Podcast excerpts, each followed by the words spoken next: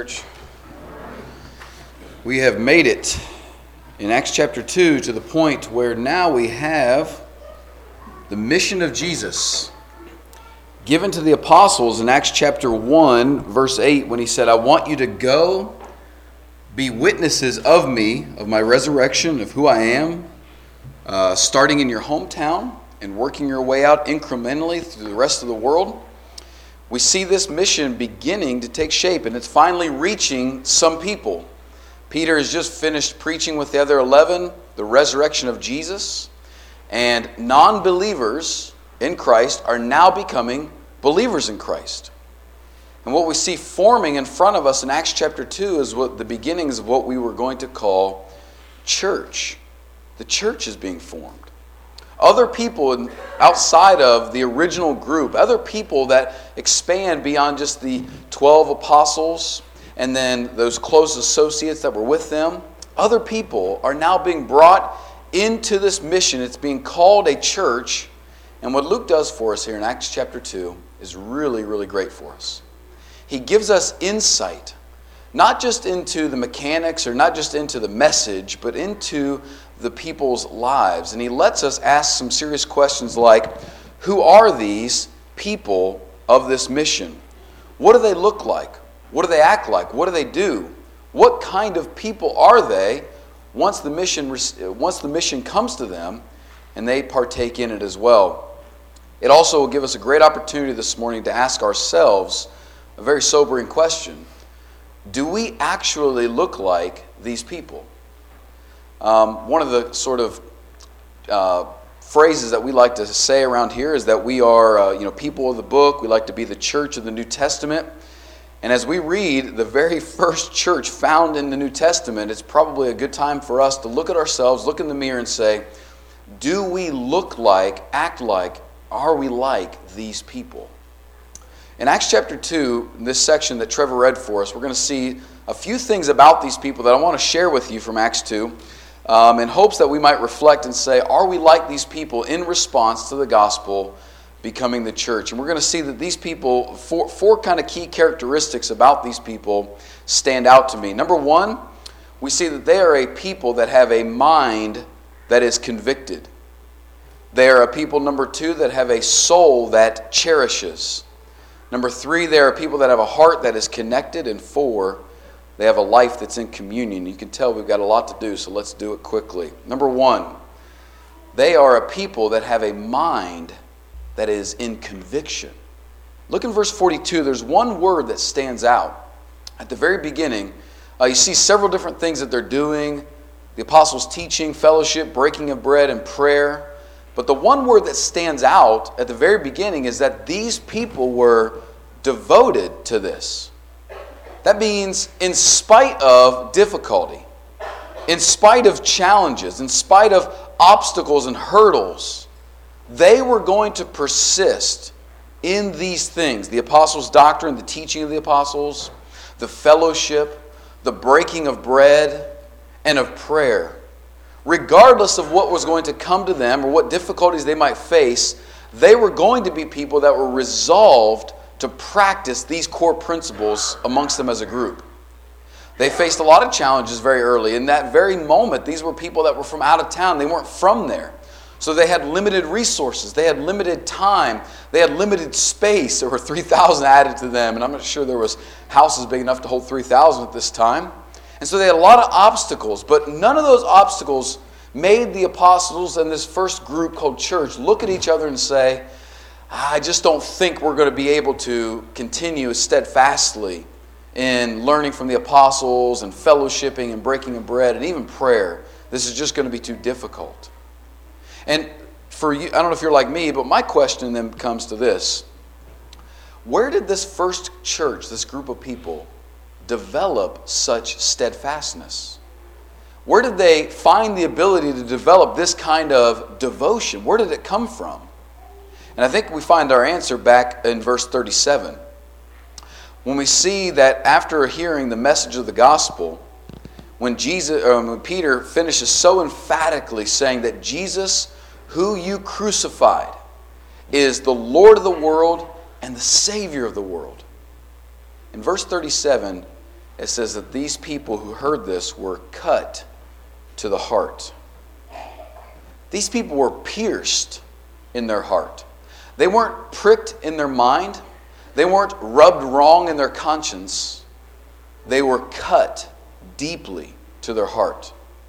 What he's trying to get at that phrase, it's kind of a, um, you know, just a catchphrase, cut to the heart. What the author Luke is trying to get at is that these people were struck to their very core with this message. A message that struck them so deep that they literally can't shake it out of them. You see, what started in their conversion shows up in their daily practice. The conviction by which we come to Christ will be the very thing that establishes our continued dedication. If we come to Christ with lukewarm, half hearted conviction, like, yeah, this is probably right, I got nothing else to do. Uh, I see a lot of people I like in this church, and getting baptized at least gets me a free Bible. That's pretty cool. Um, I might as well come along, and I don't want to miss out on communion anymore. This, that seems pretty neat. And, you know, going to hell sounds kind of bad, so, yeah, I'll give this thing a try. The conviction of which you bring to Christ will drive the devotion you have in Christ. Now, here's the thing if you find yourself lacking in steadfastness, sitting under the apostles' teaching, worshiping, fellowshipping, connecting with your brothers and sisters, praying, if you find yourself lacking in this steadfastness, return to your conversion. Return to it. If you find yourself in your conversion that you had conviction, Find fuel from that conviction to drive you once again afresh. But if you look back and you find that maybe you lack some conviction, maybe it was half hearted, maybe you were a little bit disinterested, maybe a little bit um, lacking some genuineness, in this moment now is the opportunity for you to sit in the depths of the gospel and let it drive your faith. Let it drive your faith. The gospel message that Peter presented that day struck these people to their very core. And there was no doubt about the fact that Peter took them from the depths of their sin to the heights of Christ's victory. And that range of message, that their depths of their sin and the heights of Christ's victory was such an overwhelming message that it struck them to the core. And that conviction drove their steadfastness. So these people, number one, had a mind of conviction. I pray that we will as well here. Number two, I'm saying that they had a soul that cherished something.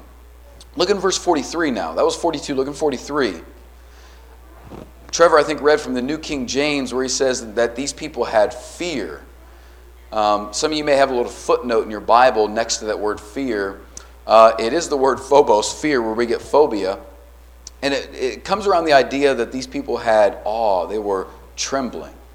You see, out of this deep conviction, there was a group that was formed. That day, when Peter and the 11 preached, there were more than 3,000 that heard them, but there were 3,000 that were struck to the core with the message. And that deep conviction formed a group, and the distinguishing factor of that group was this every soul was in awe, trembling to the core. As I mentioned back in verse 36, when Peter said, that you crucified Jesus and he is now the risen, sovereign King and Savior. That brought them uh, great reverence. You know, the most powerful factor that binds people together is a common object of worship. That's one of the most powerful things that can bring people together. You and I can come together on a lot of different reasons. We might even have, you know, political affiliations that bring us together, or maybe a career where we work in the same field. We might share other things that bring us together, but when we share a common object of worship, that is the most powerful form of union. You think I'm not saying the truth? Go to like the Ohio State football game and find people, 100,000 people that share a common zeal. You know, that's where the word fan comes from. What's fan short for? Come on. Fanatic. You know what fanatic means? I'll tell you. I'm glad you asked. a person with excessive, single minded zeal. That's what a fanatic is. And we um, lovingly call people fans, right? which they act like fanatics sometimes, sometimes just maniacs. But um, really, what you see in our sports culture, this is not a downer on sports. I love sports, I watch sports. But what you see in our sports culture is the galvanizing effect of single minded worship.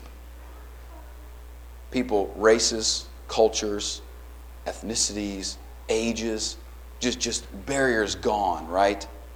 At the thought of coming together to celebrate one single thing. That's what it is. This group had found the one thing all of our hearts really long to worship, the thing we were designed to worship. You see, Peter said there's two things about him. He's the true king.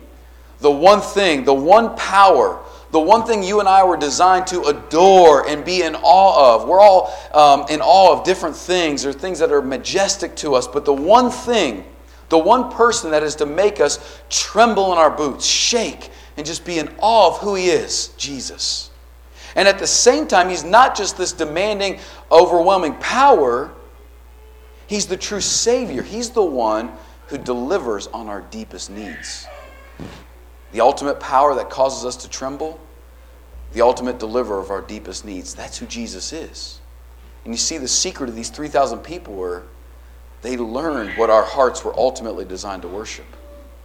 And with zeal, you might have called them fans, fanatics, right, of Jesus, with single minded, excessive zeal, they found their worship, and each one of them had awe. And when this object of worship is shared, it makes people buy into the mission.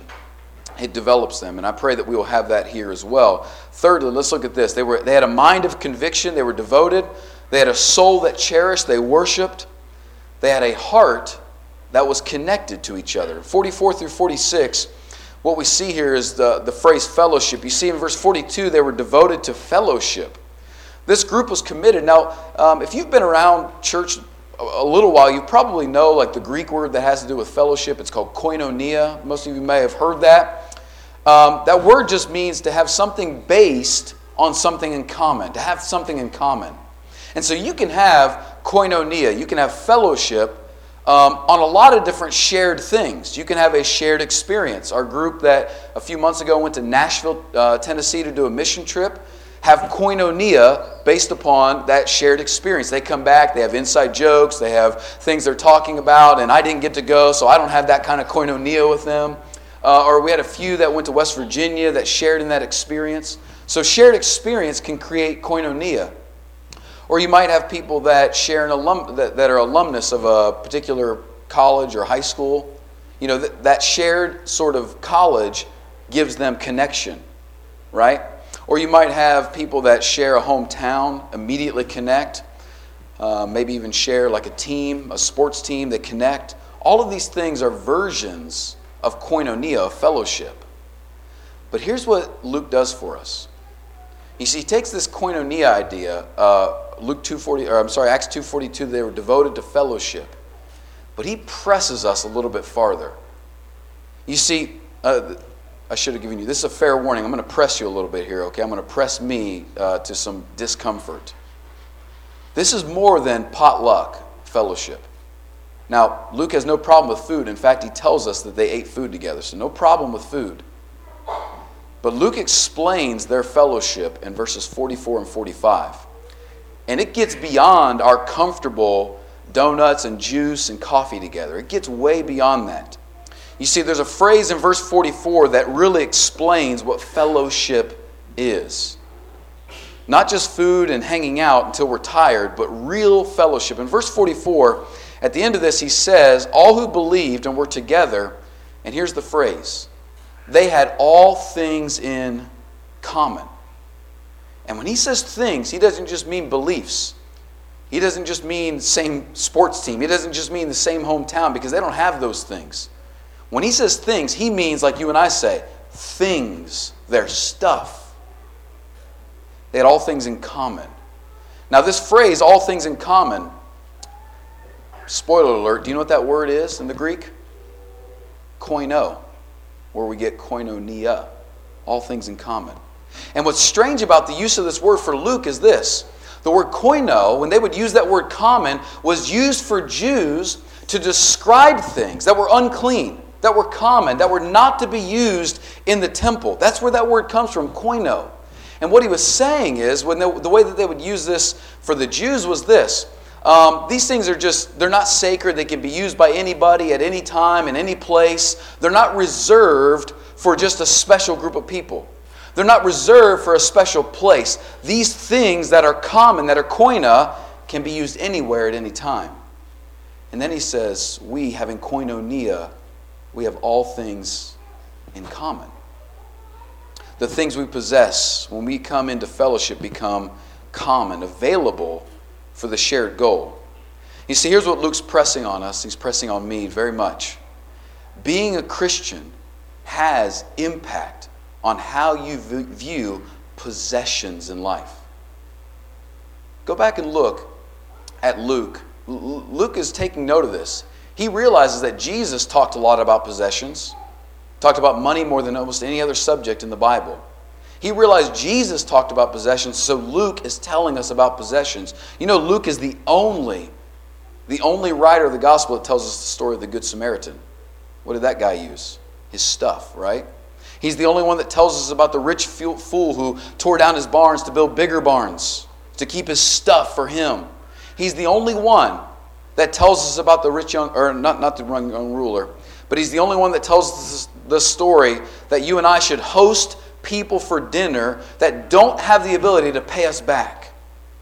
You see, what Luke is saying is don't let your possessions possess you. That's not where you find life. You don't have life in gaining and gathering all your possessions to hoard for yourself. You won't find life in that. You find life in fellowship, first with God and then with others. And the guide is this in verse 45 with this fellowship. Because you can see, you know, I know I know counterpoints have been made to this. Yes, people maintain their homes.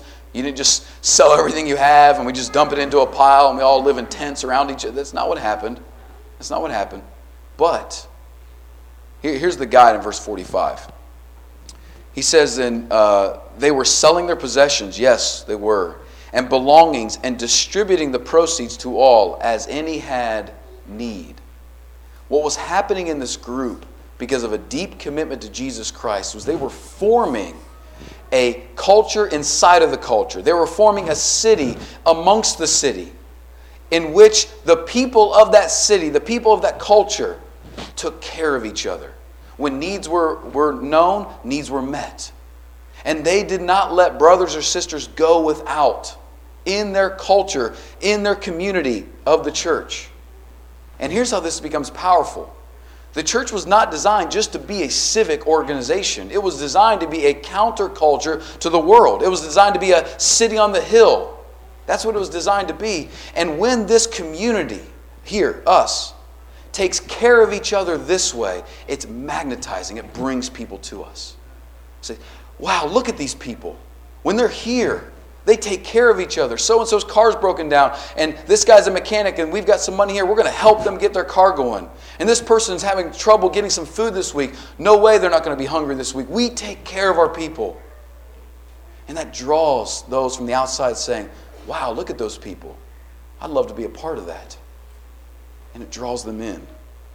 These people had a heart that was connected. So they had a mind of conviction, a soul that cherished, a heart that was connected, and finally they had a life that was in communion. When I say communion, I don't just mean what we did at the table. The word communion was applied to the table because the word communion means to share and exchange with intimacy. And that's what we do at the table. This is really partaking of the Lord's Supper. We call it communion because we're communing in intimacy with Jesus and with each other. And you see, these people in verse 47 had a life now built around the idea of communion. They had communion with each other, as I've just talked about in verses 44 through 46, but they also now had a communion with God. One like these Jews have never seen before. In verse 47 says they were praising God. And let me tell you something. These Jews were praising God like they had never praised Him before. Hebrews 10 gives us a little bit of insight into the worship of a Jew, where he says year by year they would have to bring sacrifices to the, to the offering so that they could be made right. And in Hebrews 10, it says, Those who brought those sacrifices could never be made perfect. They were always reminded in the giving of their sacrifices of their sin. Under the old law, under the law of Moses, every time that person brought a sacrifice to worship, they were reminded not just not, not only of God's greatness, but they were reminded of their own sin year after year. And all of a sudden, in the message of Jesus, Peter says to them, It is finished. The Old Testament law, sacrificial, sacrificial system is done. And that's why Hebrews says those who have the sacrifice of Jesus can now draw near to the throne of grace, be made perfect. You think these Jews that have given their lives to year after year coming to the temple, bringing offerings, bringing sacrifices, reminded constantly of their sin, and all of a sudden they've been told there's been an offering of a sacrifice that takes all those sacrifices and they're done. You don't have to do it anymore. This one sacrifice has been offered, and He's enough for yesterday, today, and forever.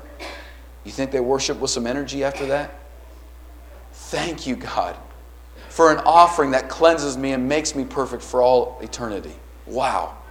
So they now have a whole new way to praise. They have communion with each other, communion with God. But lastly, if you notice this little phrase in verse 47 praising God and having favor with the people. You see, they actually had communion with those that were around them to a certain degree. Not the way that they could have with God intimately, not just the way that they could have with the church, but belonging to Jesus Christ, inclusion with Christ, does not automatically demand exclusion from all people that are not of Christ. That's not what the Bible teaches. That, that once we come into faith, once we come into the church, we then excommunicate the world. That's not what the Bible teaches. We come into the body of Christ to be filled up with His love, to be energized by His people, to be sent out to the world. These people had favor with those around them because they were bringing probably great joy, great blessing. They brought a whole new way to engage with the world. They were going out into the world, not like everybody else saying, How can I get mine? How can I be selfish? How can I take advantage? They went out into the world said, How can I serve? How can I give? What do you need?